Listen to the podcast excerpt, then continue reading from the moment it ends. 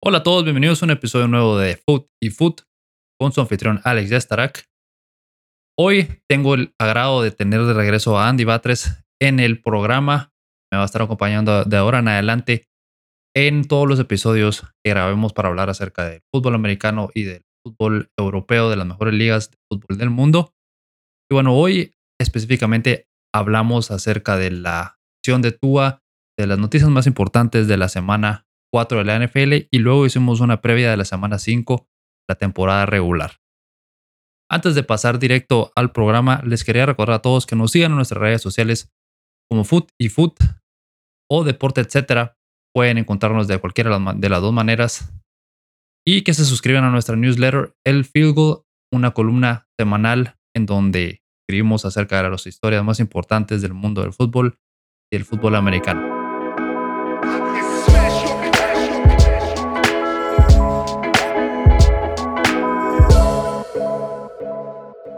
Bueno, Andy, es un gusto tenerte regreso en, en el programa y empezamos hablando acerca de, de TUA, de toda la situación alrededor de la conmoción cerebral del pasado fin de semana y el, bueno, el jueves, pues, y el, el fin de semana anterior contra Búfalo.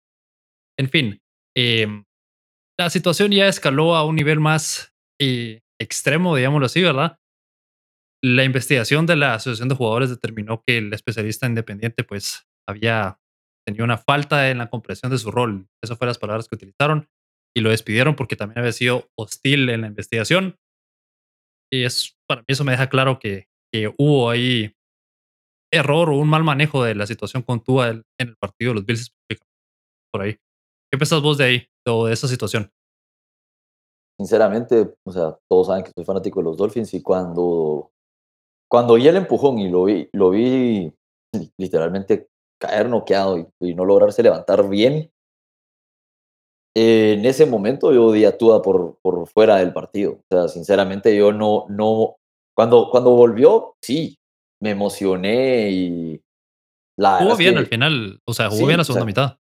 Sí, pero, o sea, el problema es de que todos los que han visto la película de Concussion, todos los que hemos visto los problemas en otro deporte como en boxeo, los peleadores no llegan sanos más de 50 años, o sea, no llegan que, que Parkinson, que X, que el mismo Mohamed Ali, lo, o sea, lo vimos con él, sea por la, por la enfermedad que sea, eso todo viene neuronal. Y sinceramente hasta, hasta en las películas de comedia se ha dado el caso en el que o sea, se burlan de las contusiones cerebrales y respecto al fútbol americano, yo en lo personal sí siento que, que cuando sucedió eso, yo dije, ok, este juego ya, ya, ya estuvo, a ver si Teddy Bridgewater puede ganarlo, me puse muy feliz que ganaron los Dolphins, no te voy a negar, pero yo no me imaginé que iban a, a, habilitar a Tua a jugar el, el jueves. Y, y, también, también hay una cosa que decir, y sabiendo que los Bengals son un equipo tan sucio como lo han sido en toda la historia, con o sea, lesiones, eh, lastimar a jugadores intencionalmente. Todos recordaremos el golpe de Bontaze Perfect a, Antonio Brown, que casi lo mata. Es un equipo en el que todos, todos, todos pensamos que, o por lo menos yo, que Tua no tuvo que haber jugado ese partido y, ahora estamos viendo las consecuencias. Van a ser por lo menos dos semanas o en tiempo indefinido en el que él los, logra recuperarse. Y sinceramente, a ningún fanático, ya sea de los Dolphins o de cualquier equipo, le gusta ver a un jugador levantarse de la forma en la que lo hizo. Es, es inhumano. McDaniel puede decir lo que quiera. Yo comprendo que el Locker está muy unido, y que los jugadores eh, eh, se apoyan entre sí, pero creo que ahí no solo fue un error de, comprensión, sino fue un acto inhumano por mantener una ideología o a un equipo dentro de un partido. Eso es lo que creo. Tienes razón. Ahí tocas varios puntos que me parecen importantes. El primero es que yo creo que después de tanto que hemos escuchado las conmociones cerebrales en que década, década y media, estamos bien acostumbrados como aficionados a ver cuando un jugador tiene un problema, una conmoción o un problema eh, lógico, ¿verdad? Obviamente ninguno de los que estamos, o tal vez la gran mayoría de los que están viendo el partido no somos expertos o no somos doctores o especialistas o lo que querrás, pero la NFL se ha enfocado tanto en esto que, que, realmente ya tienes una buena idea de cuándo un jugador puede tener ese tipo de síntomas o no. específicamente con Tua, pues, o sea, lo vimos cuando se cayó, cuando su cabeza rebotó en el suelo y luego se levanta y tambalea y casi se cae y lo tiene que tener. Yo también pensé lo mismo que vos. Yo pensé que el partido, que Tua ya no iba a regresar. O sea, me sorprendió increíblemente cuando regresó en la segunda mitad.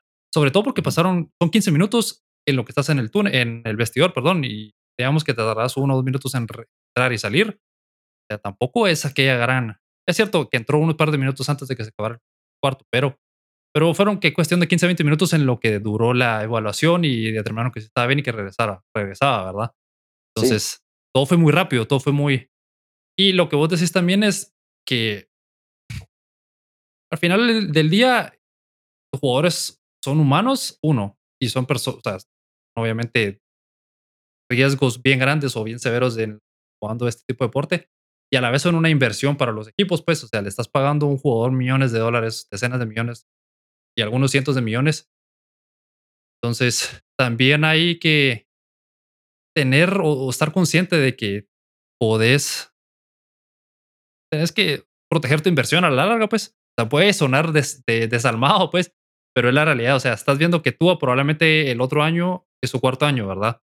Entonces, eh, dos años probablemente le van a dar un de contrato récord, ¿verdad? Como lo, hemos visto con los jugadores de campo en los últimos años. Dependiendo de cómo fue. Pero digamos que si seguía o sigue a este, a este nivel y, y, con eh, y con Hill en el equipo, que lo han elevado un montón, o sea, no es difícil pensar que iba a ser, o por lo menos más de 250 millones de dólares por 10, por unos 5 años, o sea, algo así. Entonces, tenés que proteger a la salud del jugador y tu inversión que vas a hacer a la larga. Entonces, esos son los dos puntos que, que inicialmente pienso yo, ¿verdad? Sí, de hecho, de hecho no sé si, si, si vieron el juego el domingo entre Kansas City y, y Tampa Bay. Sucede algo muy similar. O sea, Exactamente. Permiten que, las notas, cabal. Permiten que Braid ingrese nuevamente al campo luego de salir, pucha, calentísimo. Le costaba caminar le, preguntan, ¿Are you okay? Yeah, I'm good to go. Entra y todavía hace un par de recepciones buenas, pero sinceramente, eh, ahí, nos, ahí demostramos que sí, los Miami Dolphins hicieron muy mal, pero la NFL y sus protocolos están peor todavía. O sea, no, puede, no pueden permitir eso. Exactamente, exactamente. Y, y ahí es donde yo tenía también, o sea, donde el protocolo, o bueno, después de la semana pasada, yo pensaba que habían tres puntos o tres problemas que pudieron haber o pueden suceder con el protocolo y con la NFL, ¿verdad? Uno es que el especialista estaba en Miami y hizo mal su trabajo, y sí, evidentemente hizo mal su trabajo, ¿verdad? La otra es que los protocolos estén mal, ¿verdad? Eh, o que lo, el Miami haya decidido o haya de alguna manera ignorado o haya o que haya logrado que regresara.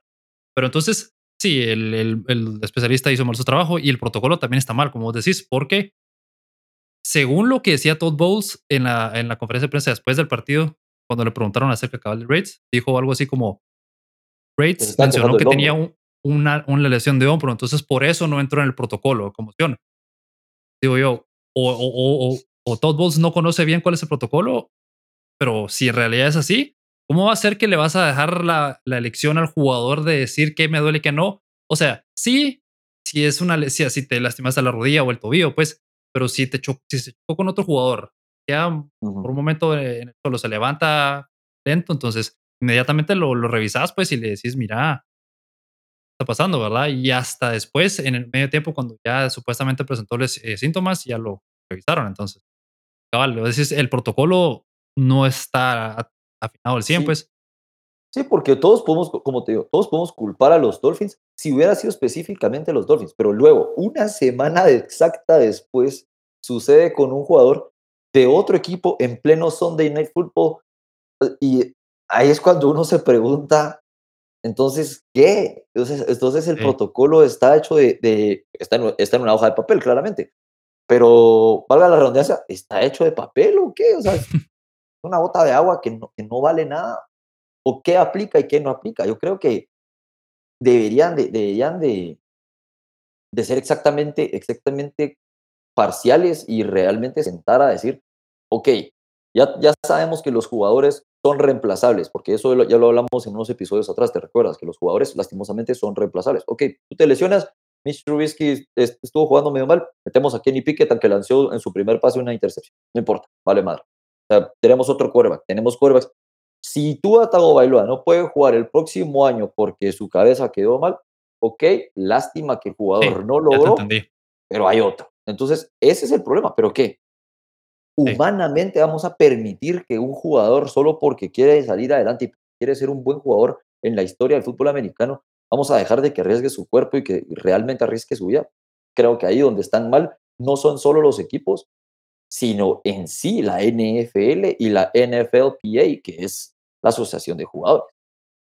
Sí, y mira, como siempre la NFL es reactiva a todo, ¿verdad? O sea, no es proactiva, no, no trata de prever los problemas, sino cuando ya suceden, reacciona de una manera fuerte. Y entonces esta semana vimos alrededor de 12 jugadores que entraron en el protocolo de conmoción durante los partidos del domingo, ¿verdad? Y entre ellos estaba Brian Hoyer, por ejemplo, que ya no pudo seguir en el partido de los Patriots, y Brian, perdón, Zappi, Bailey Zappi.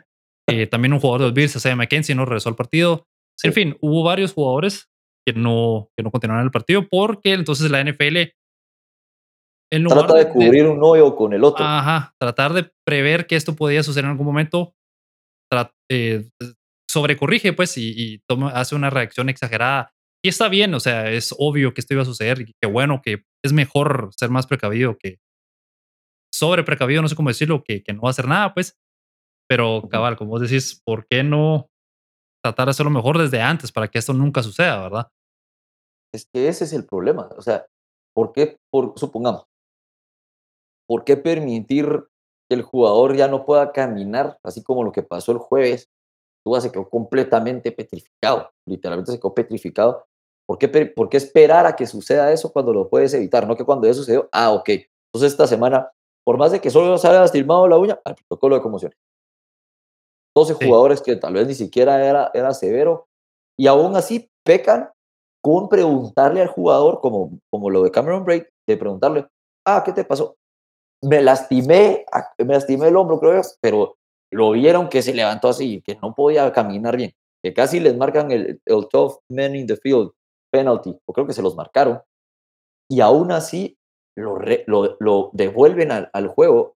Eso es lo que a mí me parece ridículo e ilógico. Sí, sí, sí. Y también, bueno, y otra parte de la historia u otra de las reacciones de la NFL y la Asociación de Jugadores es que ya acordaron nuevos parámetros para el protocolo de conmoción. Eh, entonces, de ahora en adelante, cada vez que un jugador muestre una inestabilidad motora como Tua, que cuando se levantó después del primer golpe no podía caminar bien, inmediatamente ya va a ser descartado del partido, ¿verdad? O sea, ya va a estar out. Eh, Todavía no, todavía no se sabe cuándo va a entrar en vigencia porque todavía lo tienen que revisar estas nuevas actualizaciones. Pero bueno, eso es un buen paso, pues, por lo menos, ¿verdad?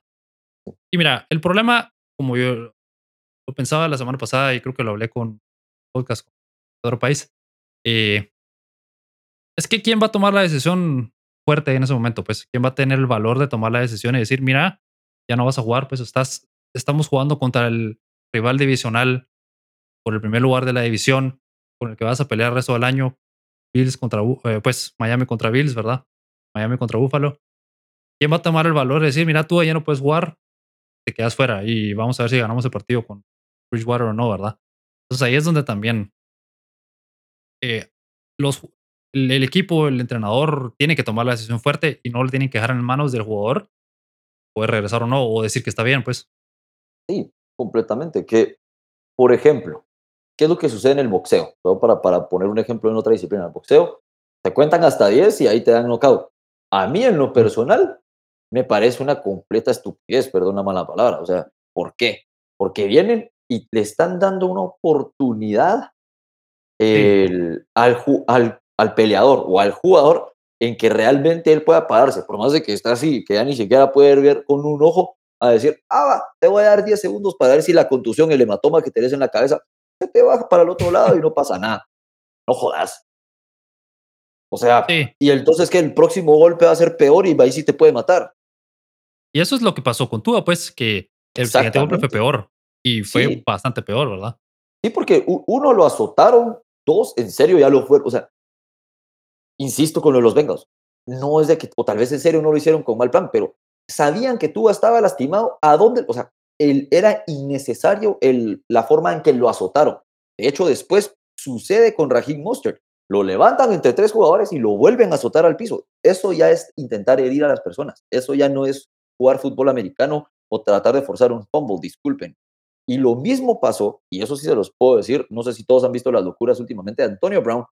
Antonio Brown era una persona completamente cuerda antes de esa lesión contra Bontaze Perfect, cuando casi se muere, que se quedó completamente noqueado con las piernas abiertas en el Enzo. Después de ahí, porque esa contusión fue, fue, fue o sea, para mí, lapidaria para Antonio Brown en su carrera, porque ahora ya sabemos que Antonio Brown ni siquiera forma parte de la NFL. Sí. O sea, no tenemos que. yo no sé, yo, yo no sé si. Yo no siento que haya sido tan sucia la jugada en esa específicamente la de Tua, tal vez la de Mustard sí. Porque yo vi que la, o sea, sí tiene razón, sí lo tratan de azotar, pero es porque Pensa se quedó, se quedó a un lado Tua, en fin, eh, fue un movimiento que tenía que hacer para votarlo.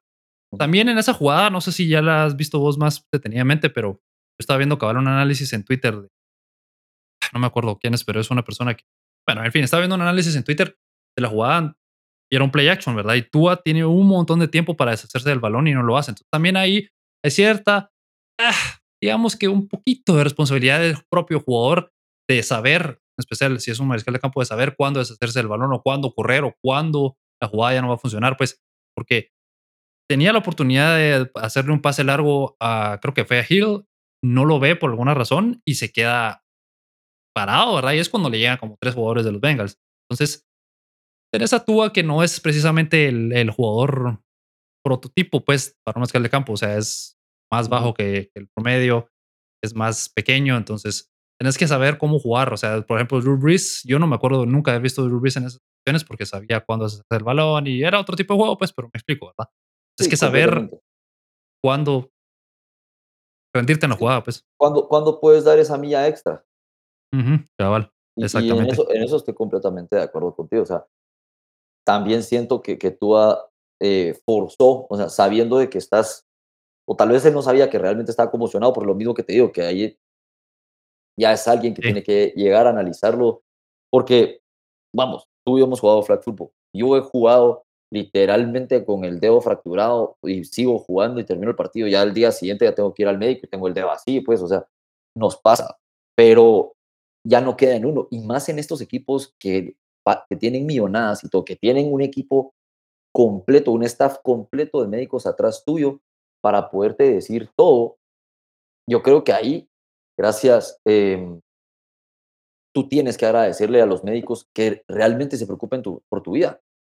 Y, esto eh, yo lo escuché en Get Up de Rob Ninkovich, que él se retiró a sus 32 años, porque él prefirió tener una familia a, porque él ya había padecido tres o cuatro contusiones. Imagínate. Sí. Él prefirió tener una familia que buscar un poco más de dinero para asegurar tu familia al, al, futuro. Y hay un especialista, un doctor, Chris Nowinski creo que es, que ha estado bastante activo en Twitter y en redes sociales estos días, él le recomienda a tú que ya no deje, ya no siga jugando, pues que se retire, ¿verdad? Yo creo que es un poco exagerado, pues, pero, o tal vez, yo no sé, pues, pero la cosa es que viene, la recomendación viene de un doctor especialista en contusiones, ¿verdad? Y él es el, creo que el fundador de la Asociación de Conmociones Cerebrales, eh, algo así. Es una persona que sabe bastante. Si ya te están recomendando este tipo de acciones tan drásticas, es cosa seria, ¿verdad? Y es que ese es el problema. O sea, ajá, o sea, eso estoy completamente de acuerdo contigo. O sea, ese es el problema.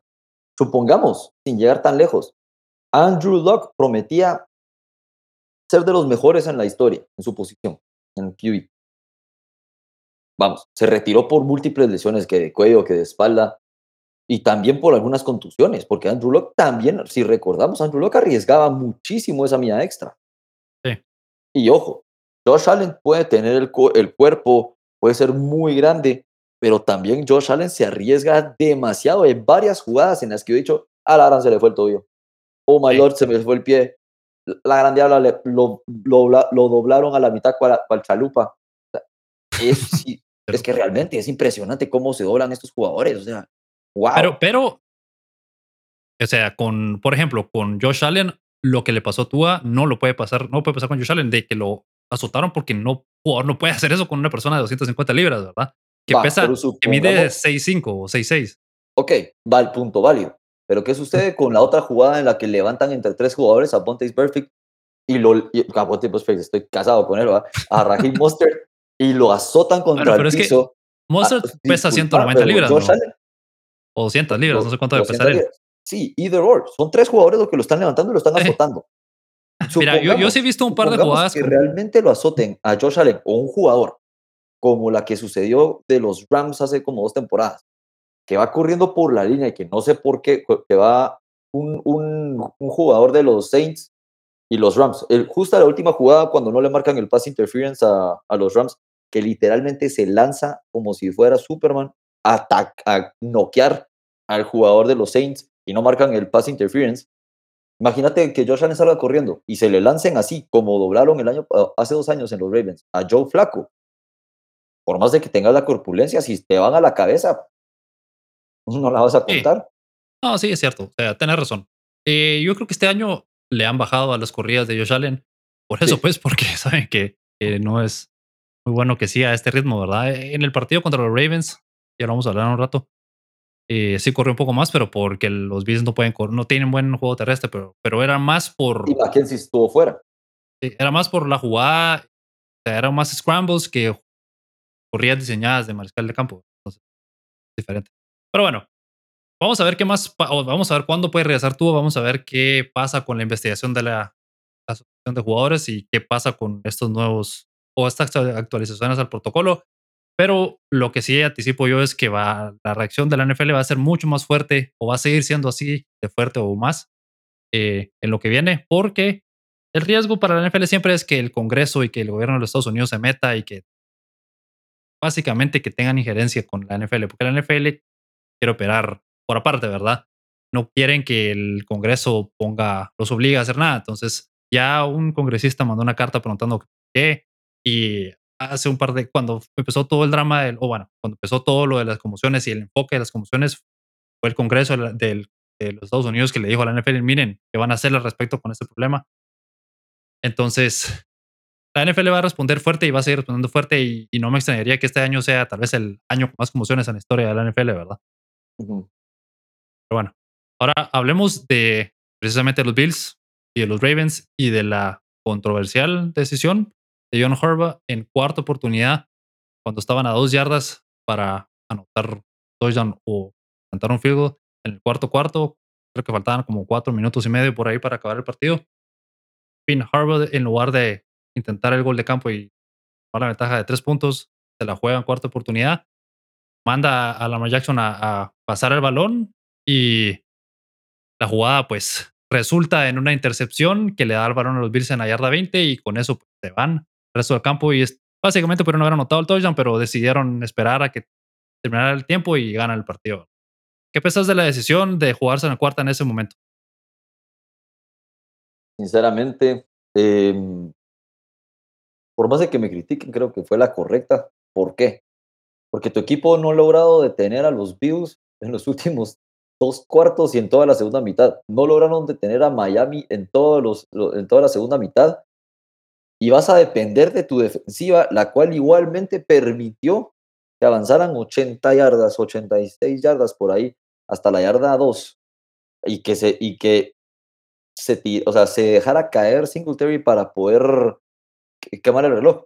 Lo lamento. Yo no arriesgaría mi partido a que, a que lo gane la defensiva si no te han logrado detener y tenés casi 17 puntos sin respuesta.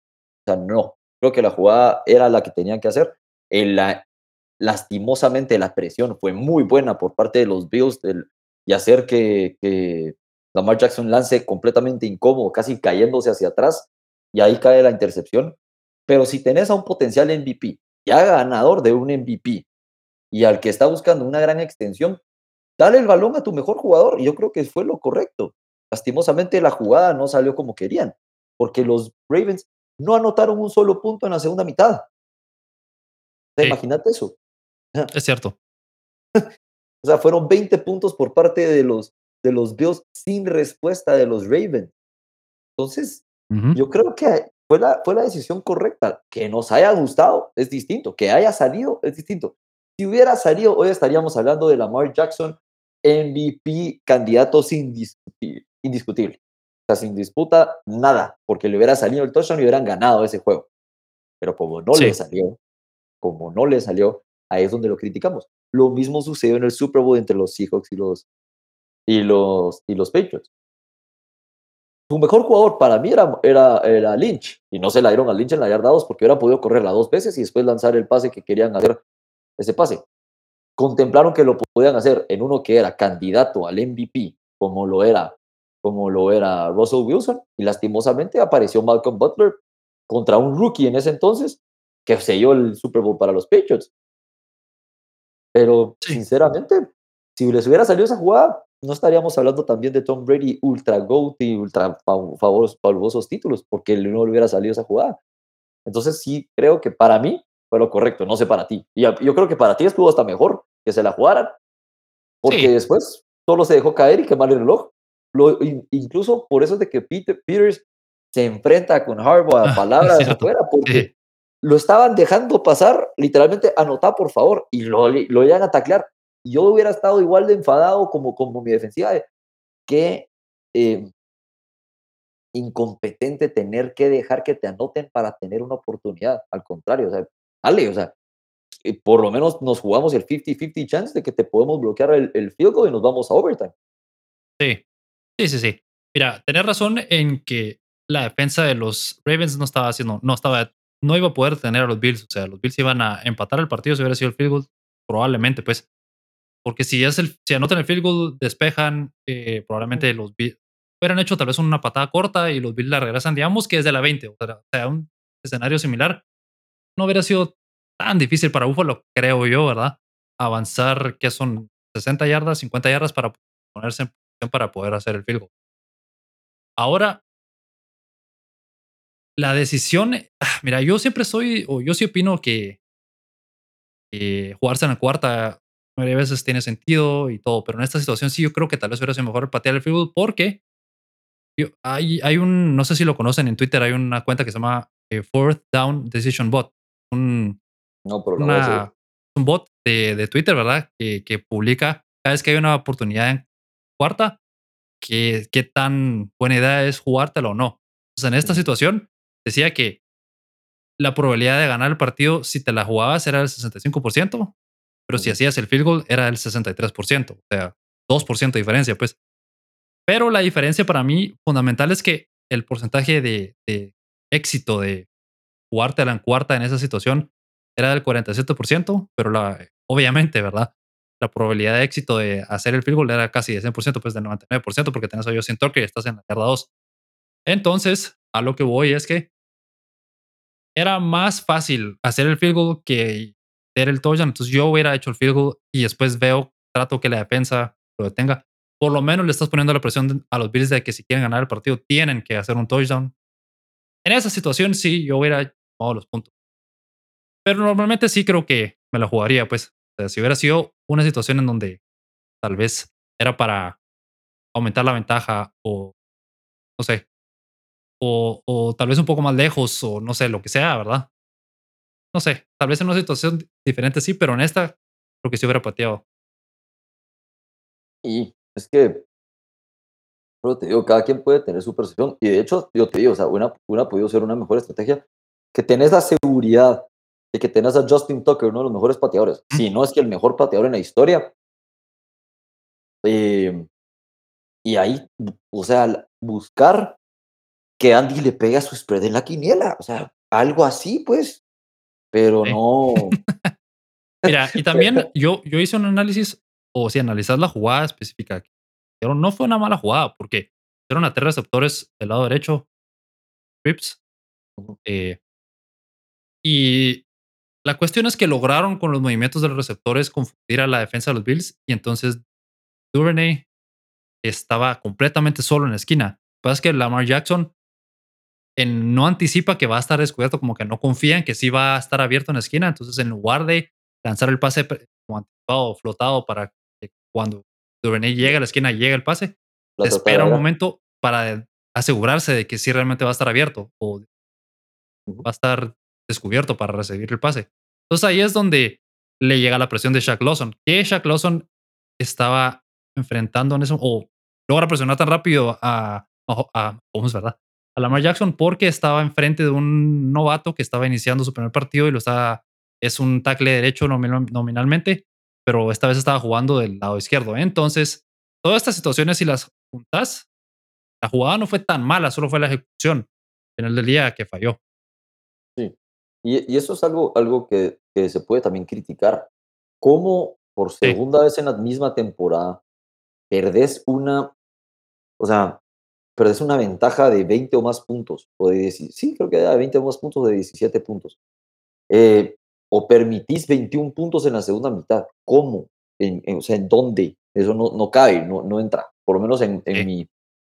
y lo de los Dolphins fue peor, pues, porque fue en un cuarto. O sea, con los Bills fue toda la segunda mitad, por lo menos. Sí. un cuarto. Y, y, y, entonces ahí es donde yo digo, o sea, tal vez no, no fue tan descabellado, pero sí. Quiere, o sea, ¿sabes qué fue lo que le demostró ahí John Harbaugh a su equipo? Que no confía en su defensiva. Sí.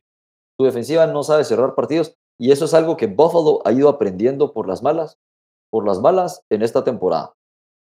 Contra los Dolphins les tocó casi que correr para tratar de, para tratar de, patear ese field goal y ganar por, por el butt punt, pero de lo contrario, también permitieron que, lo, que los Dolphins le remontaran y no lograran cerrar el partido. Les pasó en los playoffs contra los Chiefs y no lograban cerrar los partidos.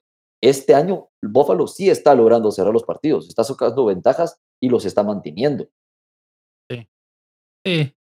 Sí, mira, yo creo que eh, son muchas situaciones específicas con los Bills los 13 segundos, eh, una mala jugada de la defensa y una mala decisión de la defensa, ¿verdad?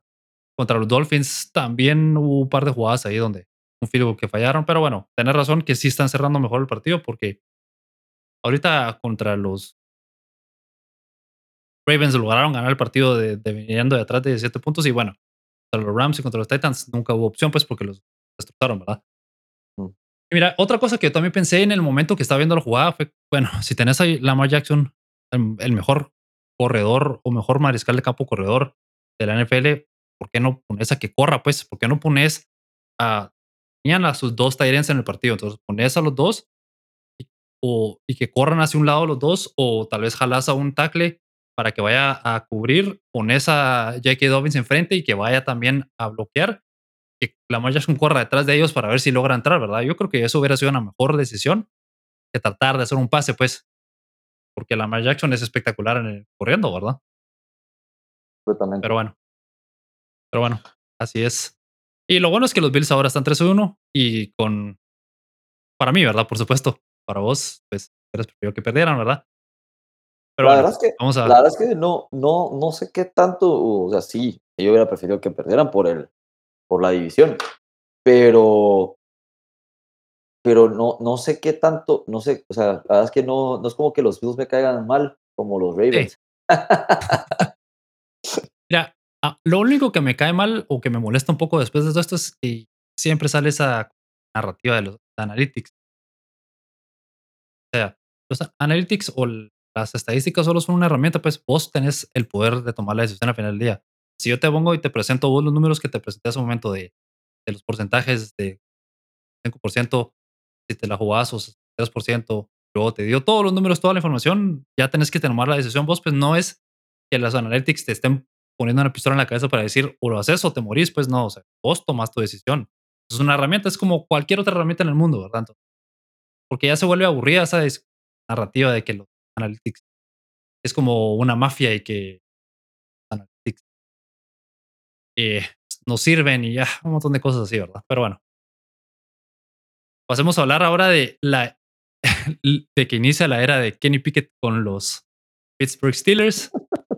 Y mira, honestamente, que sí, no, no, no era, no era la respuesta para los Steelers ni, para ningún equipo, la verdad. Cuando entró Kenny Pickett, aunque lanzó una intercepción en su primer pase, jugó mucho mejor que Trubisky. Ahora, la cuestión es que los Steelers juegan contra los Bills el fin de semana. Este fin de semana, ¿verdad? En Buffalo. Luego contra Tampa Bay luego contra los Dolphins, luego contra los Eagles. Steelers están 1 y 3 ahorita, o sea, estás hablando que en un mes probablemente van a estar 1 y 7 con un mariscal de campo novato iniciando sus primeros partidos, o sea, de los Steelers sí está complicada.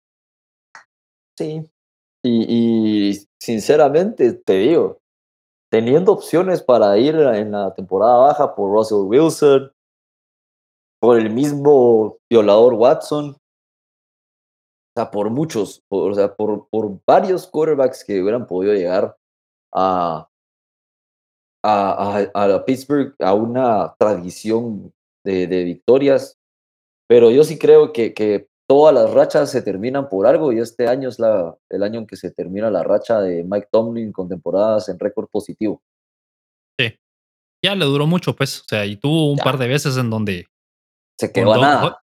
Doc Hodges, por ejemplo, o sea, esas Sí. veces cuando fue titular, Que quedaban 8 y 8 y ya estuvo. ajá, 8 y 8, sí. No, Pero este año, este año tenés razón, yo creo que ya sacaba, pues no.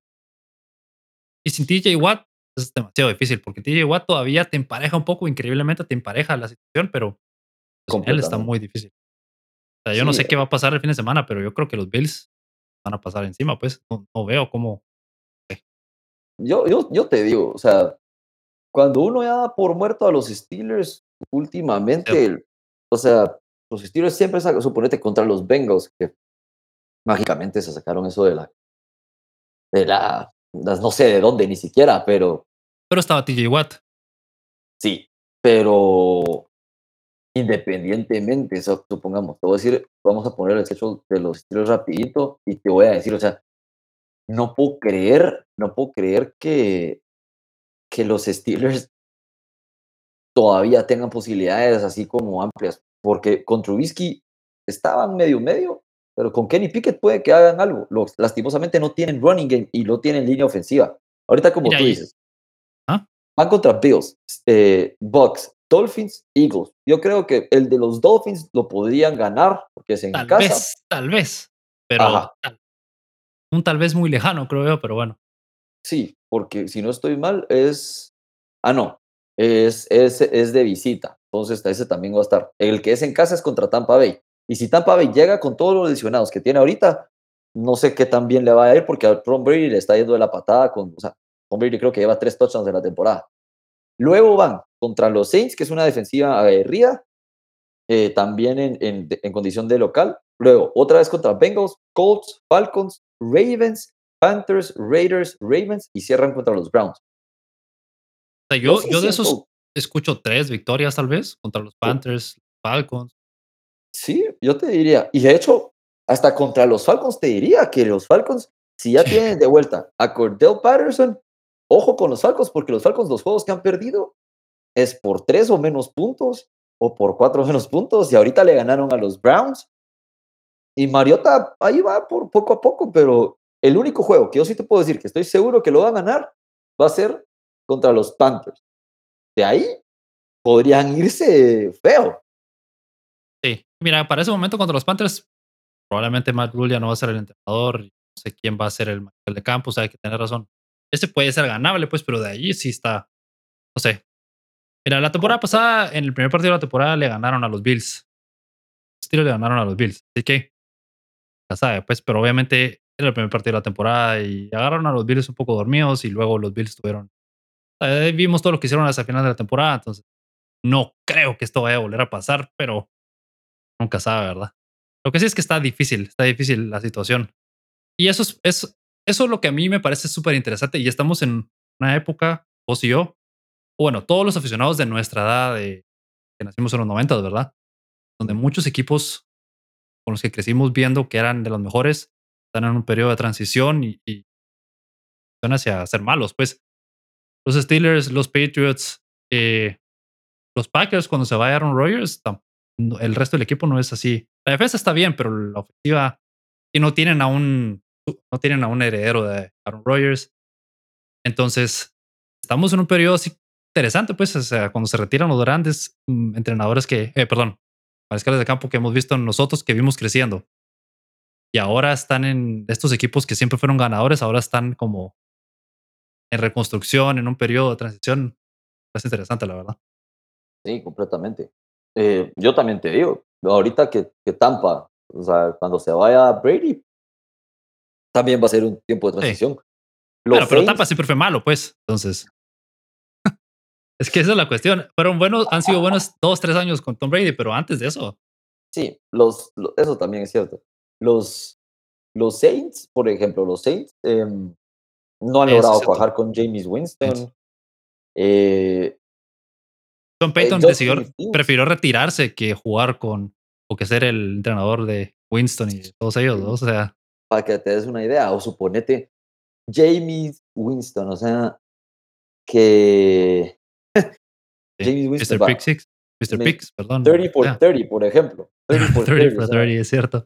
Y Justin Fields, que Tyreek Hill tiene más yardas que todos los receiving corps de los Bears. Sí, Para que te des una idea. increíble. Mira, O sea- yo, yo quería. Esto no lo había puesto yo en el, en el guion, pero tengo ganas de un mini rant con los Patriots. Porque, supuestamente, o sea, yo veo una narrativa de los aficionados de los Patriots de que están en un año de reconstrucción.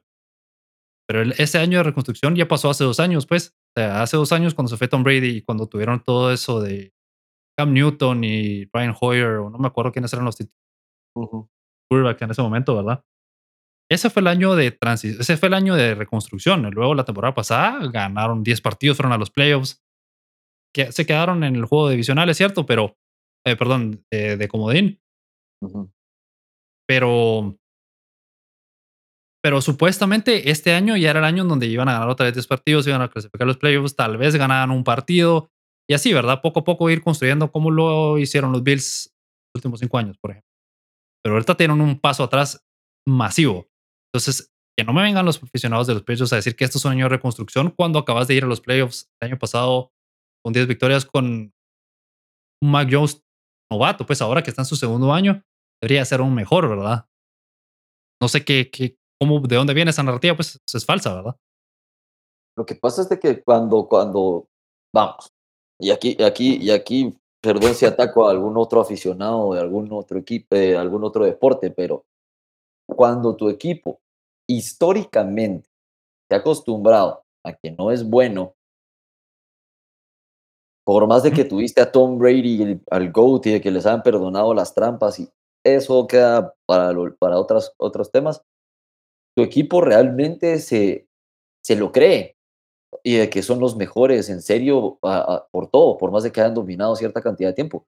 Lo que pasa es de que tanto los equipos como, por ejemplo, Kansas City, que se quedó sin Joe Montana y les costó casi 20 años hasta que llegó Patrick Mahomes y Matt Castle en su época. Puchica, no sé qué logró hacer el tipo, o Alex Smith, que lograron ganar, pero de ahí los 49ers también pasaron por un método de transición y eran, son, estamos hablando de 10 años. Los Bills, después de Jim Kelly en el Super Bowl, los Bills se vinieron completamente abajo y fueron años de años de años.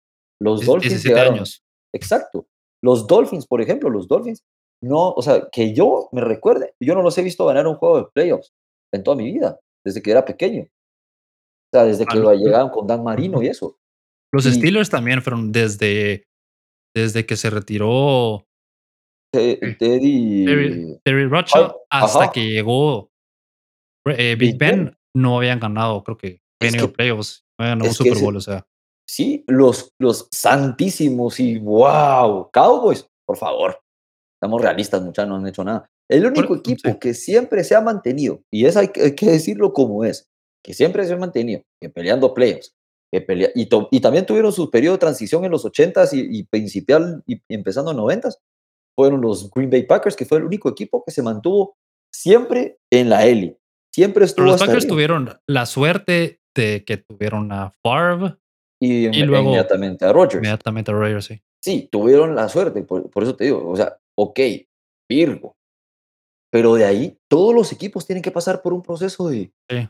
de transición, que los, que los Patriots ahora se las lleven como el Fútbol Club Barcelona. Ah, no, sí, porque nosotros vamos a, nosotros hemos ganado la Champions en los últimos, desde el 2004 la ganamos tres veces, cuatro veces, papito. ¿Y el todo el resto de la historia qué? No has hecho nada. Sí. Mira, fueron, fueron 20 años pues de los pechos y literalmente nosotros, yo crecí viendo los pechos ganar, pues, o sea, Sí. desde que tengo, yo tenía 11 años, ganaron su primer Super Bowl, 12 años tenía cuando ganaron el primer Super Bowl, pues, en el 2002, o sea, eh, literalmente ahorita que tengo 32 años fueron toda mi vida de adulto y la mitad de mi vida de niño o de Sí. joven, pues, viéndolos ganar, entonces sí es un gran eh, un gran, o sea, sí fueron 20 años, pero no puedes venir a decir que es un equipo de reconstrucción y que, que ahorita no importa lo que pasa esta temporada, que la próxima temporada va a ser diferente, porque no, o sea, ahorita están en un punto en donde ya pasaron esa supuesta construcción hace un par de temporadas, cuando Belichick trajo a todo un montón de jugadores que contrató, los dos Tyrants, a Mac Jones. Entonces ahorita solo están en la eterna reconstrucción en la que viven un montón de equipos como los Jaguars, como los Jets, como los, eh, los Bears, en fin. El punto es que no es una reconstrucción, solo son malos porque son malos y ya. Y tal vez la próxima temporada mejoren, pero es interesante ver cómo están en ese periodo por primera vez en mi vida y no sé, siendo rivales divisionales vos y yo, me, me da un poco de satisfacción, la verdad. Sí, es que completamente, suponete, ahorita están en el fondo, están hasta peor que los Jets. Sí. Y, y a ver si los Jets no le ganan también cuando jueguen, pues, con Mike Jones fuera, ¿verdad? Sí, o sea, su lesión fue, fue muy fuerte. Y el problema es que ellos dicen estar en un proceso de, de- de transición, pero también la defensiva sigue estando solo llena de veteranos. O sea. Trae- tra- traen de vuelta a Kyle Van Noy. Están, ahorita están tratando de traer de, de- de vuelta a este gemelo McMur- McMurtry o McCurdy. O sea, por favor. O sea, ese es el problema, que realmente no están, no están teniendo un proceso de transición real. Y ese es el problema Mira. de los Pats. Con, con los Patriots, nunca creo que Belichick vaya a estar en el hot seat. O sea, él siempre va a ser el entrenador, siempre y cuando lo decida. Lo que no me, lo que yo creo que va pasar pronto o no extrañaría es que le digan, mira, Belichick, ya no vas a ser vos el GM. De ahora en adelante vamos a contratar a un GM específico, un general manager.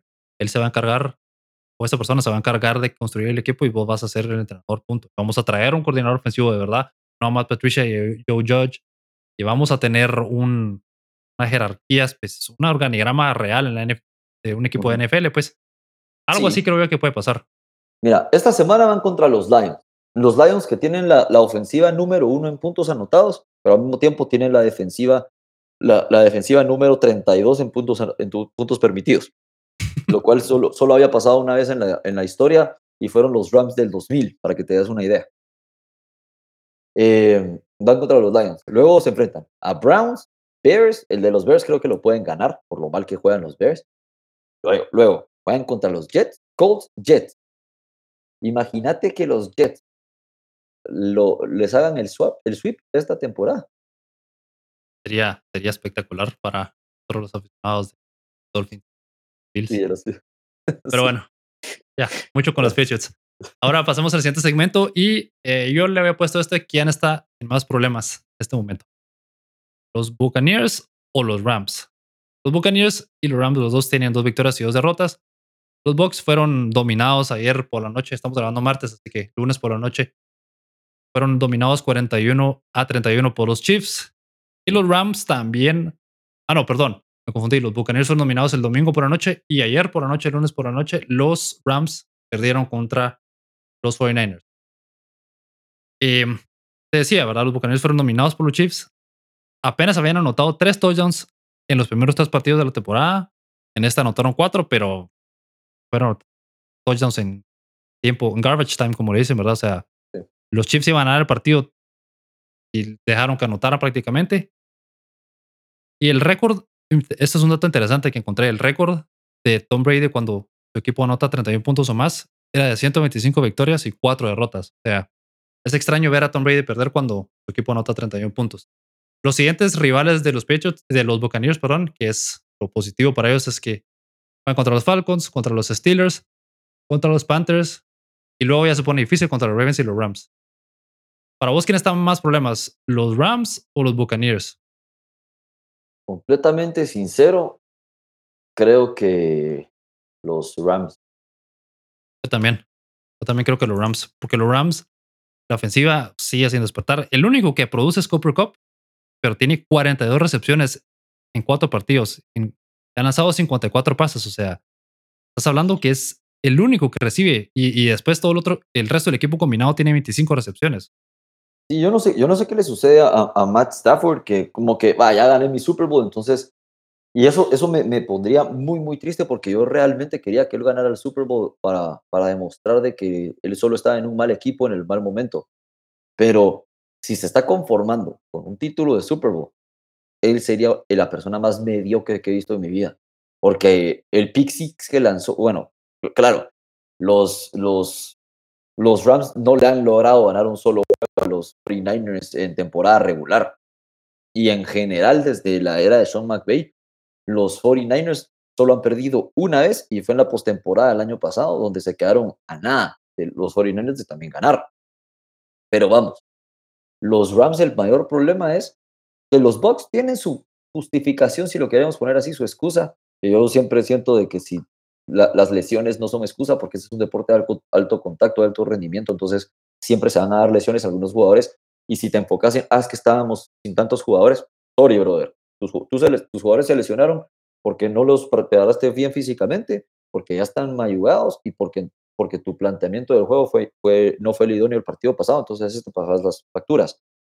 Pero los, los Bucks eventualmente van a tener a su línea ofensiva sana y a sus receivers sanos. Ahorita solo contaron con Mike Evans y Cameron Braid, que a medio juego estaba lastimado. Chris Godwin no está al 100%, mientras que los Rams están todos sanos. Eso es lo preocupante. Y los Rams solo, solo le anotaron nueve puntos a los 49ers, que la, defensa de los 49ers es la mejor de la NFL ahorita, entonces. Sí, es la top Es entendible. la, mejor. Sí. Pero el problema con los Rams, más que todo, es que ahorita juegan contra los Cowboys el fin de semana, o los Panthers que deberían de ganar, pero luego otra vez contra los 49ers, contra los Buccaneers, como mencioné antes, ¿verdad? Y contra los Cardinals, o sea que eh, estamos hablando que, va a ser un, es un, son rivales complicados, pues los Cowboys, los 49ers, los Buccaneers. Entonces, yo no sé si, yo, no sé, de, este periodo, de estos cinco partidos que les vienen, yo fácil puedo ver que podría ver que pierdan tres, pues, contra los Cowboys, Buccaneers, 49ers.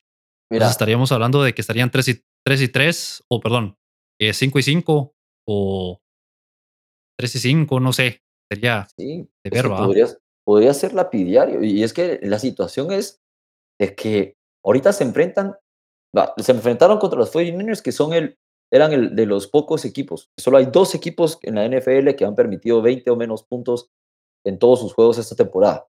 Uno de ellos son los San Francisco 49ers. El segundo se enfrentan este domingo contra ellos, los Dallas Cowboys. Y con Micah Parsons y y Trayvon Diggs, que Trayvon Diggs para mí es over, over, overrated, pero porque lo queman más veces de las intercepciones, de las intercepciones que él hace. Pero sinceramente, yo no veo cómo Matthew Stafford no lance un pick six esta semana. Y ojo, va a lanzar un pick six esta semana, contra, porque lo va a lanzar por la presión que impone Micah Parsons. Es que es increíble este jugador. Y sí, sí, se pueden ir con es increíble muy negativo en los próximos cinco juegos. Creo que podrían quedar, yo hasta me atrevería a decir que solo podrían ganar uno. Sí, después de los Panthers tienen su, su, semana de descanso, su bye, entonces luego enfrentan a los 49 otra vez, así que tal vez por ahí se pueden recuperar un poco. A mí también se me hace que, que Matthew Stafford tiene algún tipo de lesión que le está, está limitando, pues. El por eso no se ha visto el cielo, o sea, el codo. El, ajá, el codo estaba malo desde la temporada pasada y se operó pero tal vez tiene otros, otras lesiones más que, él es, él nunca, o, él no le gusta decir que está lesionado, entonces puede ser que tenga más problemas y no sabemos, ¿verdad? O sea, por ahí puede ir la situación. Pero estoy de acuerdo con vos en que es más preocupante lo de los Rams que lo de los Buccaneers. Los Buccaneers tienen una buena defensa a pesar de lo que le hicieron los Chiefs, ¿verdad? Y además, eh, supuestamente con Godwin, con Mike Evans al 100, este equipo va a mejorar con la línea ofensiva que se, se recupere. yo creo que los Buccaneers van a estar bien y los Rams, a ver si no paran quedándose fuera de los playoffs. Tal vez, ¿va? O sea, tenían aspiraciones de ganar el Super Bowl y ahora a ver si van a clasificar a los playoffs. Sí, más que, o sea, suponete, ahorita toda su división está 2 y 2. Ajá. Pero digamos que de ahí los 49ers creo yo que se van a ir separando. Pienso yo que van a ir, ellos van a ganar la división ya estaría el resto de los equipos a ver qué tal, ¿verdad? Lo que pasa con los 49ers, y no sé si vas a estar de acuerdo, es que los 49ers no han ganado fuera de casa. Sí. Y, esta semana van a Carolina y luego van a, van a, van a Atlanta. y luego reciben a los Chiefs. Y si no Eso están es logrando cerrar los partidos afuera de casa, esa división puede estar, me atrevo a decir, de las más mediocres de este año también, por más que sea de las Sí. más duras. Pero entonces eso significa que solo un equipo va a clasificar de ahí, el que gane la división.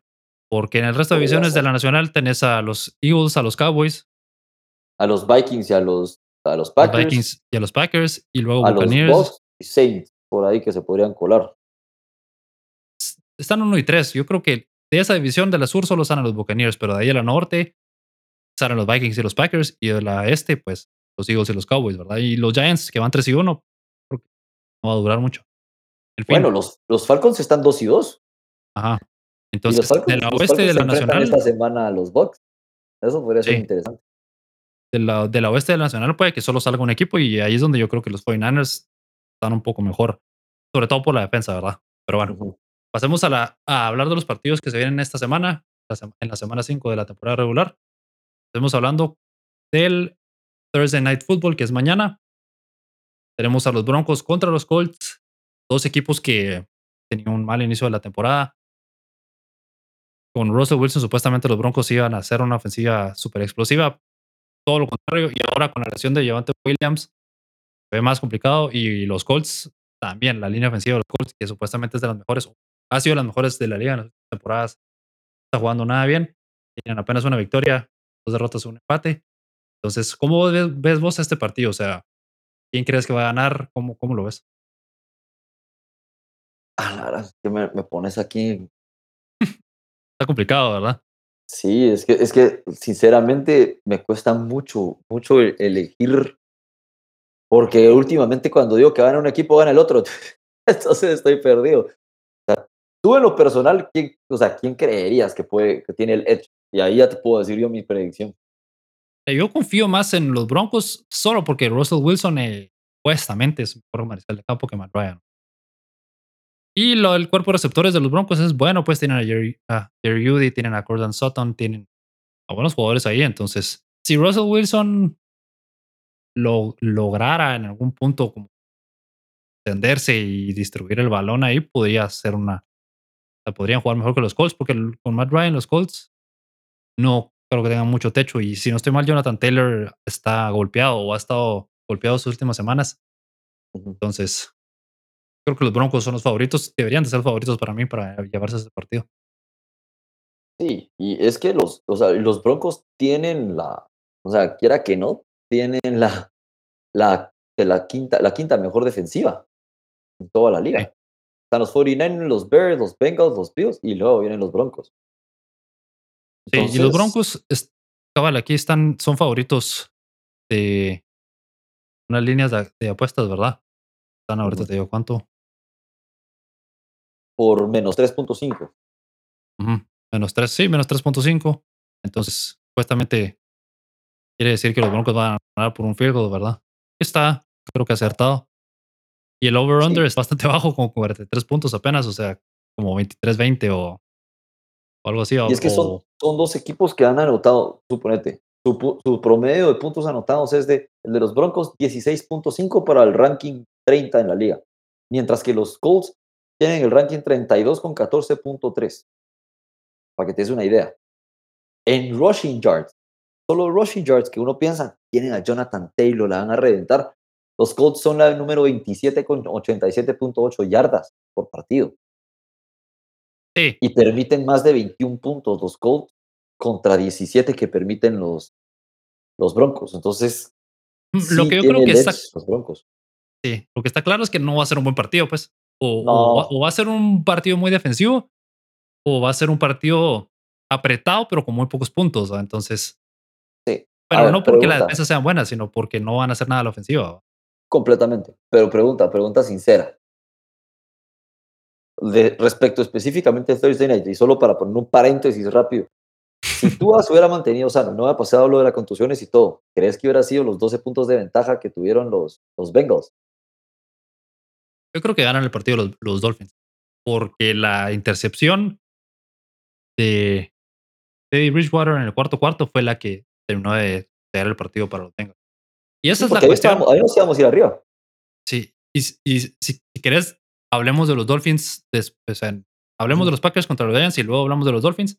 Pero te voy a decir qué pienso yo de, de, de Bridgewater y de Tua y todo eso. Me parece. Entonces, ah, como te decía, hablemos de los Packers que juegan contra los Giants en Londres. Entonces a las siete y media, hora de Guatemala, hora del centro, siete y media. O sea, creo que México son las 8.30 de la mañana. En fin, eh, la verdad es que partido interesante porque son dos equipos que están 3 y 1. La cuestión es que los Giants tienen a sus dos mariscales de campo lesionados, problemas de lesiones. Tienen a Daniel Jones y a Tyrod Taylor, que los dos creo que estuvieron fuera del partido domingo. O sea, hubo un momento donde los dos estaban fuera y, y este Saquon Barkley jugó de Wildcat varias jugadas en lo que regresaba Daniel Jones. Pero los Packers también ah, no están convenciendo, pues. Aún así deberían de ganar los Packers, creo que son los favoritos para llevarse el partido, pero los Packers no convencen, siento yo. ¿Qué piensas vos? Estoy completamente de acuerdo contigo. Los Packers tienen, eh, están favoritos por menos 8 puntos, o sea, por 8 puntos. Sí. Pero a mí lo que me parece sumamente curioso es que, pues, mi percepción, y perdón para los fanáticos de los Packers, pero mi percepción es que Aaron Rodgers está intentando demostrar que puede lanzar largo a cualquier receptor que se le ronque la gana y el fin de semana por algo le hicieron un pick six porque está forzando todo en lugar de cuando solo la lanza poquito y, la, y deja que AJ Dillon y Aaron Jones trabajen, cuando ellos dos trabajan el más del 60%, o el, no, de más del 43%, perdón, más del 43% de las jugadas, AJ Dillon y Aaron Jones, los Packers no han perdido. Aaron, nunca han perdido. Pero cuando, cuando Aaron Rodgers forza demasiado el balón y Aaron Jones y AJ Dillon no corren más del 40% de, o están dentro del campo, los Packers tienen récord parcial. O sea, ni ganan ni pierden. Entonces necesitan de Aaron Jones y de AJ Dillon. No entiendo cuál es la gana de tratar de demostrar que no extraña a Davante Adams. Sí, mira, yo creo que la identidad de los Packers debería de ser correr, pues, o sea, correr más y enfocarse o apoyarse más en sus buenos corredores que Aaron, eh, Aaron Jones, perdón, y, y Dillon, que son buenos, los dos muy buenos, la verdad. Sí. Y ser sólidos en defensa, pues. Completamente, suponete. Tienen el, el, en rushing yards, los Giants tienen la número uno, pues por Saquon Barkley, que es 192.5 yardas por partido aproximadamente. Los Packers la séptima con 145. Pero aquí está el dato. Passing yard, los Packers tienen a 16, lo cual es un número para mí, pues, teniendo a Aaron Rodgers mediocre, de 232 yardas punto por partido para la 16, mientras que los Giants 139.5 para, la, para la número 31 en toda la liga. Eso es impresionante que los Giants estén 3 y 1, para empezar, pues. Sí. Pero hablando del futuro de los Packers, sí, eh, es, o sea, la, ofensiva, la identidad de la ofensiva debería ser correr más, pues, pero con Rodgers no, va a ser así, ¿verdad? Entonces. No, y otra cosa es que hay que ser realistas. Y como tú dices, ya vamos a hablar de los Dolphins, pero si un equipo no obliga a, a los turnovers al otro equipo, ya vimos lo que se le complicó a los Packers a la defensiva, por más de que sea top y que tiene la, creo que es la, la séptima mejor defensiva.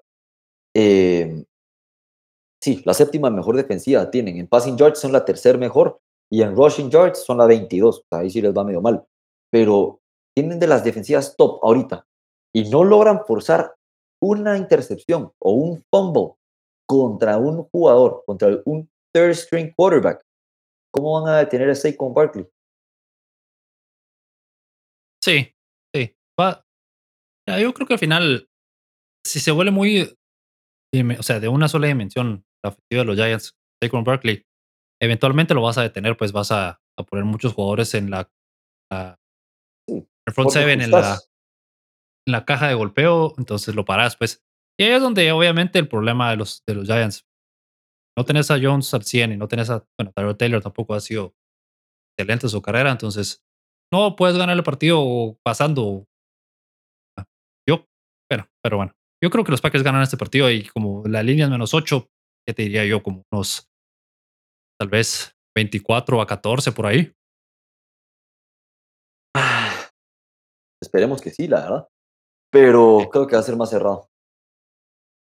Vamos a ver, ¿verdad? Vamos a ver. la, cosa también es que es en Londres y todo eso, así que eso puede afectar un poco, ¿no? El spread creo que te lo gana, creo que te lo ganan los Giants. Para la gente que quiera apostarlo. vos decís que cubren, pero igual van a perder, pues. Creo que cubren, pero igual pierden. Está bien. Bueno, ahora hablemos precisamente de los Dolphins contra los Jets. Em, bueno, los, los Jets visitan, no, perdón, los Dolphins visitan a los Jets MetLife Stadium y, como mencionábamos, ¿verdad? No va a estar Tua por la cerebral. No sabemos cuánto tiempo va a estar fuera al final de cuentas. Entonces, el show de Teddy Bridgewater contra eh, Zach Wilson, ¿verdad? Los Jets. Mira, yo te voy a ser sincero. Yo veo este juego un poquito de trampa para los Dolphins. Sí, Teddy Bridgewater comete errores como cometió contra los Bengals. O sea, esa intercepción mató el partido, pues. Es donde yo veo la diferencia entre Tua y Bridgewater. Tua es mejor en general, pero también no comete tantos errores. Y Bridgewater es sólido, pero no, no sé. Es un buen backup, ¿verdad? No sé qué pensás vos. Mira, como, pues como ya saben todos, yo soy muy analítico y mucho de las estadísticas. Y sí estoy contigo en el que puede ser un trick game, pero por la defensiva de los Jets. O sea, la defensiva de los Jets tal vez te permite muchos puntos, pero son la quinta mejor en cuanto a intercepciones. Eh, le meten mucha presión a, a, a, los quarterbacks y eso es lo que a mí me, me pone como en jaque, porque sinceramente el, el hecho de que, de que Teddy Bridgewater esta semana va a tener todos los reps con, los, con, con Tyreek, con, Jack, y con Kesiki, que claramente o sea, pueden, pueden eh, crucificar a Teddy Bridgewater por haberla lanzado ahí, pero también Gesicki se nota que, que voltea y dice que, oh, oh, me pasé. Y varios receptores durante sus pases se pasaban, hasta cuando estaba jugando Tua, los receptores no entendían, sea porque estaban en la jungla, sea donde sea. Y ya sabemos que MetLife Stadium, hay una cosa en Miami Dolphins que se llama MetLife Takeover. ¿Por qué? Porque muchos fanáticos suben a Nueva York de los Miami Dolphins y así como hacen los Bills, llenan el estadio de Dolphins a tal grado que la localidad se nivela. Entonces, en ese aspecto no tengo tanto miedo, pero tengo miedo con esa defensiva y con este jugador que se me olvida, eh, o sea, porque no lo, no lo puedo mencionar bien, pero que es un rookie, es un defensivo, es un, corner que está jugando espectacular. Entonces, sí, entonces ese es, ese es mi único miedo, porque de ahí están muy parejos en todo, en, muy parejos en todo. En passing yards está la es la tercera contra la cuarta. Rushing yards, la 28 de los Jets contra la 29 de los Dolphins. Y, y, después rushing touchdowns, la 20 de los Dolphins, que tienen dos rushing touchdowns contra eh, uno de los Jets. Sack permitido, los Jets han permitido 10, mientras que los Dolphins 7. Y los fumbles, ahí es donde los Jets podrían perder. Los Jets han perdido 4, mientras que Miami no ha perdido ninguno. Sí, va a estar interesante el partido, creo yo, porque no está obviamente, ¿verdad? Yo creo que te me referís a Sauce Garner, ¿no? Sí, sí, sí, sí. Sí, sí. Eh, mira, al final del día yo creo que los, bueno, no creo. Los Dolphins son un mejor equipo, o sea, deberían de poder encontrar la manera de involucrar a Waddle y a Hill en el juego, probablemente con muchos screens, ¿verdad? Con muchas jugadas, slants, screens, cosas cortas que le den la oportunidad de conseguir más yardas después de la recepción. al final yo creo que los Dolphins se llevan el partido, pero, pero no me extrañaría tampoco que los Jets ganen.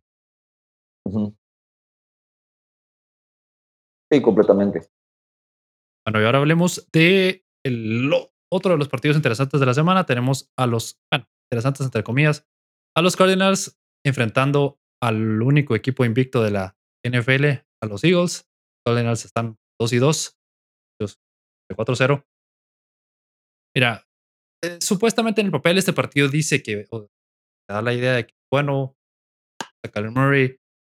Eh, contra Jalen Hurts contra Jalen Hurts y todo lo que están haciendo los Eagles.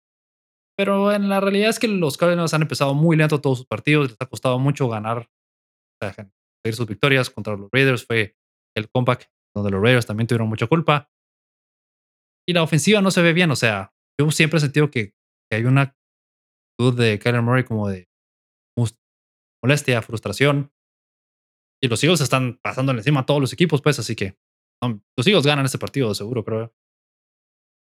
Debería ser así, pero hay que recordar que los Eagles estuvieron 14 a 0 co- a- contra los Jaguars abajo en Filadelfia, que lo- luego se fueron 21 a 14 y posteriormente 28 a, si no estoy mal fue 28, pero eh, no, 29 a 14 estuvieron los, los Eagles, pero ahí venían los Jaguars y los Jaguars venían con todo. Ahora, tienen de las mejores defensivas, eso no hay duda, pero el problema real es que si no logran meterle presión suficiente a Kyler Murray, Kyler Murray que le fascina salir corriendo, puede darles el problema.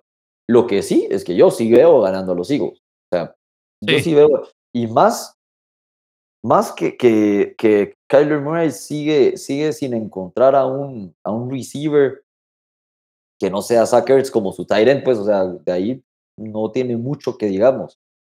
Bueno, está AJ Brown, está Devonta Smith, así que. Ah, vos decís Kyler Murray, perdón. Es es Sí. que Ertz estuvo en, en los Eagles antes, sí.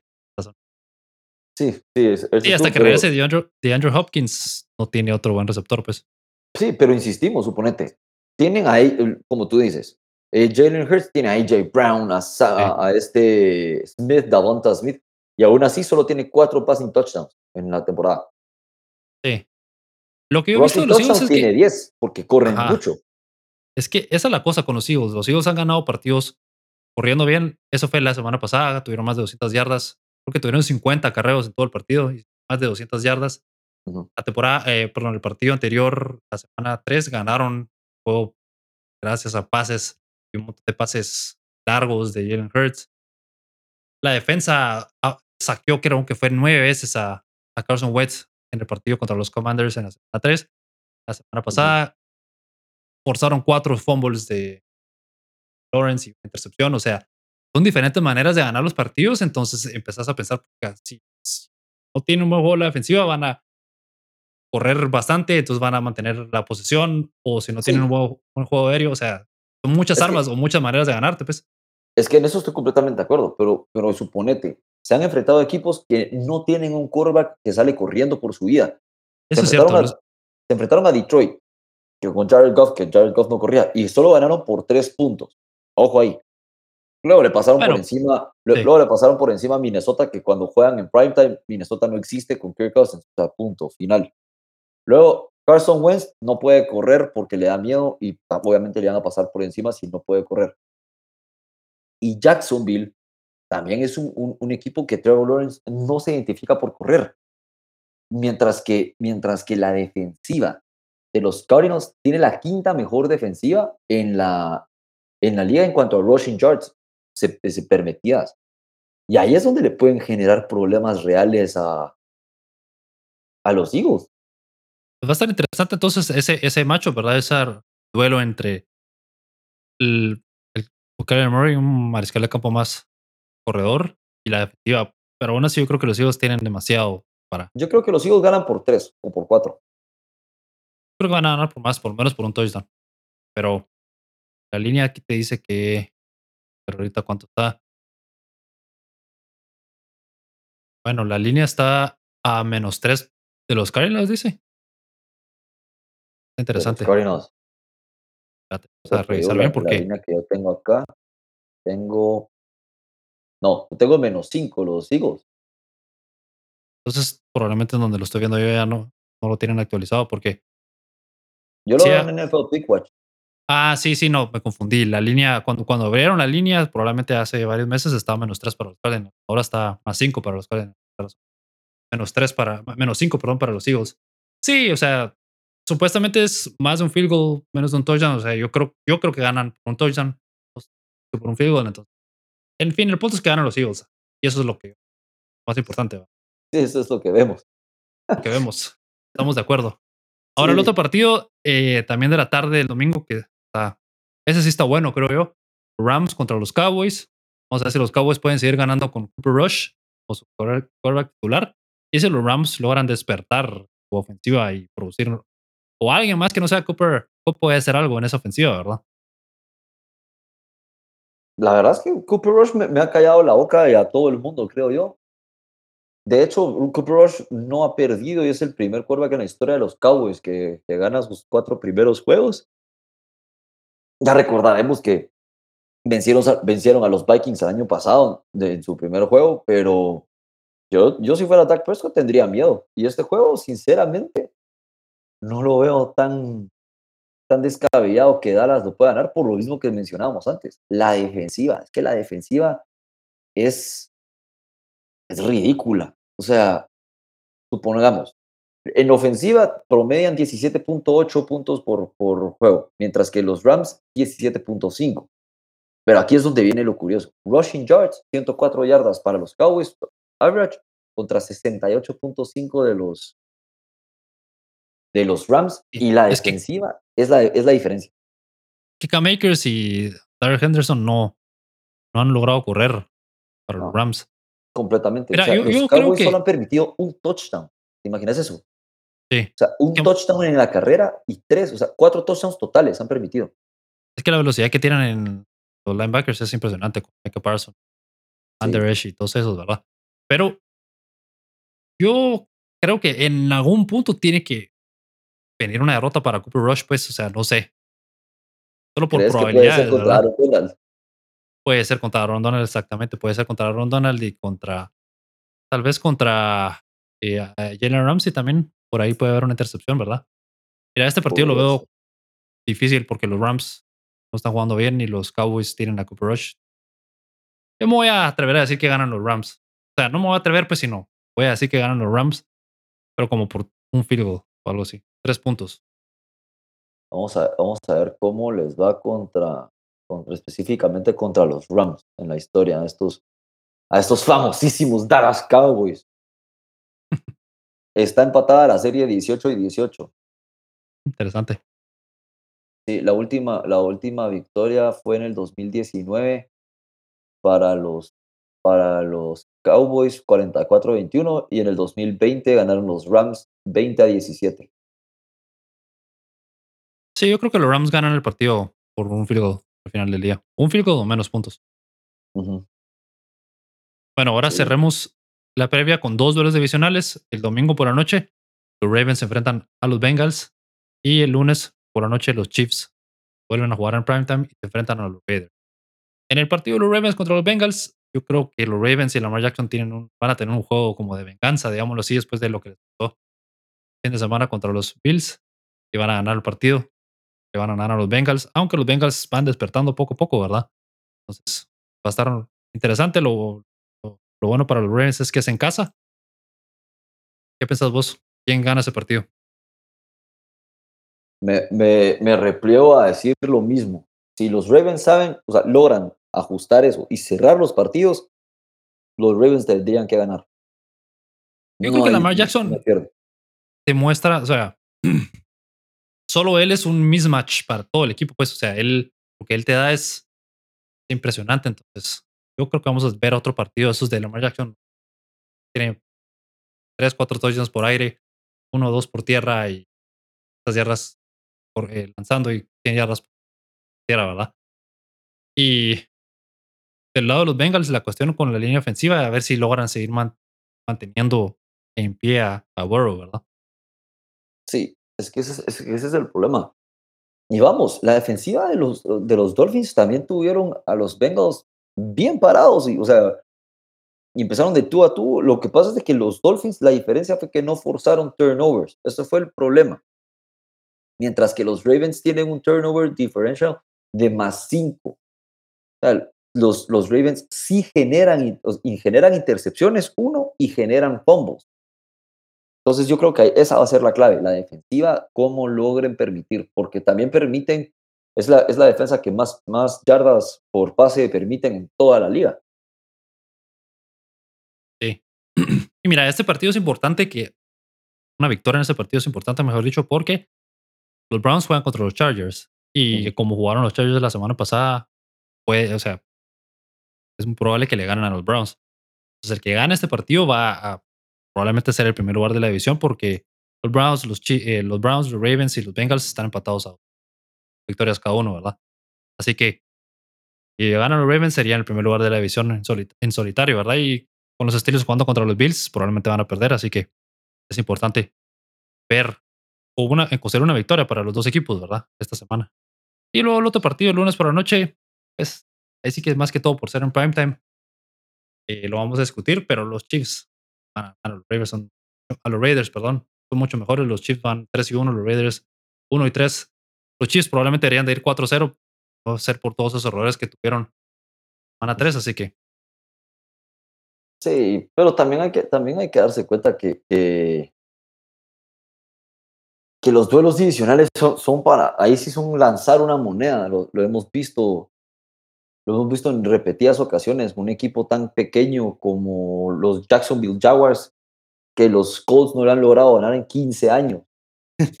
o sea, son, son, son equipos que uno dice así como, bueno, ya está por paliza y no es tan así. O sea, la, la temporada pasada sí, los Chiefs ganan los dos juegos y yo sí creo que van a ganar esta semana los Chiefs.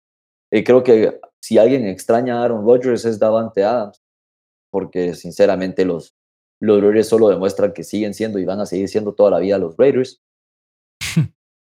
Pero todos pensaban que, de hecho, creo que nosotros lo dijimos en una previa, que los Raiders podrían desbancar con Davante y con Josh Jacobs y podían desbancar por completo a los Chiefs y, a los, y que los cuatro equipos del oeste se iban a clasificar esta temporada. Ahora ya no estoy tan seguro. Mm, sí, yo tampoco estoy muy seguro, la verdad. Y la, la línea está menos 7 a favor de los Chiefs, como debería ser, así que. Yo incluso creo que van a ganar como por 14 puntos peso o algo así. este sí, este yo también estoy de acuerdo. Creo que va a ser, no va a ser tal paliza, pero sí creo que va a ser por 10 o 14 puntos, como tú dices. Y aparte que Hunter Renfro todavía sigue questionable. Foster Murrow también. Eh, sinceramente no veo, no veo, no veo por dónde los Chiefs puedan ganar este juego. Sí. Pero bueno, esto ha sido el episodio por hoy. Gracias, Andy, por estar aquí. Gracias a todos los que nos escuchan y nos vemos y gracias por estar con nosotros.